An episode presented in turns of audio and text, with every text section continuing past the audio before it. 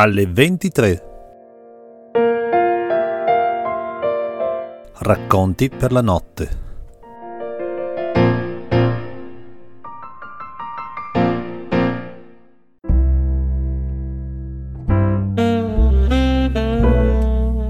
Buongiorno, sono Milius van der Sand, dice.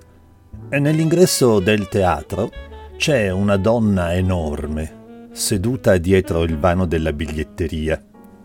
C'è odore di vecchio fumo. Viene dalle tende impregnate di sporcizia che separano la minuscola hall dalla sala. La donna smette per un attimo di sfogliare un registro bisunto, alza gli occhi e lo guarda indifferente. Chi? Milius van der Sand, il pianista, quello che deve suonare stasera, ribadisce il musicista, seccato. La donna alza la cornetta di un vecchio telefono. Signor Hart, c'è qui Dan Sant, il, il pianista, quello del concerto. Ah, mm, d'accordo, sì. Abbassa la cornetta e poi dice a Milius: Il signor Hart arriva se si vuole accomodare e gli indica una fila di sedie di legno con la seduta ribaltabile rivestita di pelle sintetica lisa. Il musicista sospira. Ci sarebbe un bicchiere d'acqua. Il viaggio dall'aeroporto è stato lungo. Lì c'è un distributore, se non ha monete gliele posso cambiare io, dice, senza alzare lo sguardo dal registro. Il musicista si alza, infila una moneta nella macchinetta che con un tonfo gli dà una bottiglietta fresca. Maestro der Send, strilla un vocione. Milius si volta. Dalle tende si affaccia un omone di 130 kg che mulinella braccia e mani grandi come due scodelle. Milius si alza a fatica. Il viaggio è stato estenuante. Compresso nella poltrona economica dell'aereo che gli ha fatto attraversare mezzi Stati Uniti, Adesso il solito dolorino alla schiena gli regala una fitta lancinante che lo immobilizza per un istante.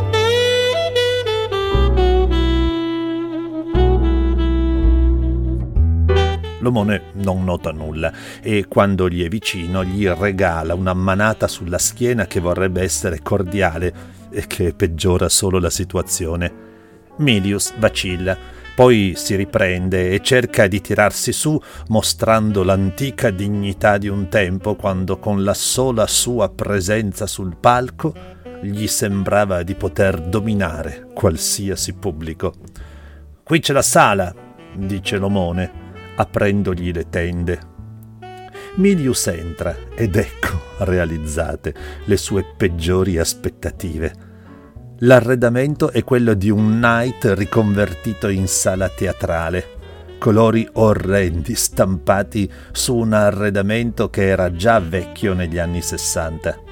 Un centinaio di poltroncine assemblate alla meglio con le ribalte consunte e il solito odore di chiuso e di sporco che ha trovato in quasi tutti i fetidi locali nei quali ha suonato nei suoi 50 anni di carriera carriera, se così si può chiamare. Il pianoforte è quello? dice Milius arricciando il naso.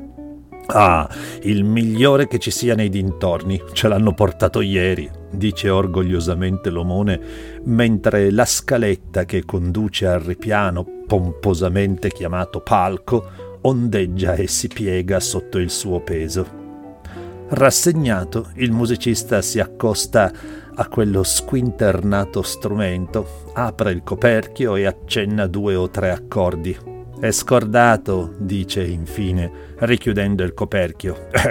Oggi pomeriggio deve venire l'accordatore, ribatte l'omone. E quando posso provare? Non riesco a suonare uno strumento scordato, dice velenoso il musicista.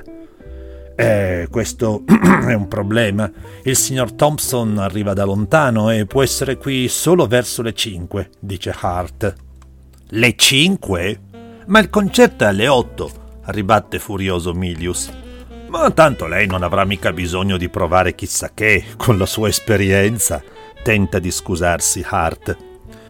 Come in un lampo, Milius si ferma a considerare Hart e Kingsman quel vecchio cowboy nel suo minuscolo paese. Trovare un pianoforte a coda e poi un accordatore. Quanti pianoforti esistono a Kingsman? Probabilmente neanche uno. E il viaggio che Thompson si deve fare in mezzo alla pianura desolata, con uno degli scassati van che circolano da quelle parti, ovviamente senza aria condizionata. Milius alza le spalle. Va bene, va bene, non importa, ci arrangeremo come al solito. Mi accompagna alla mia camera? Hart sorride. Qui a Kingman non c'è un albergo decente e gli fa l'occhiolino. Se si esclude un motel dove non farei dormire mia moglie o mio figlio, mi intende, vero? E gli dà una gomitata complice. Se vuole fare una doccia o riposare, la ospito a casa mia. Venga, l'accompagno.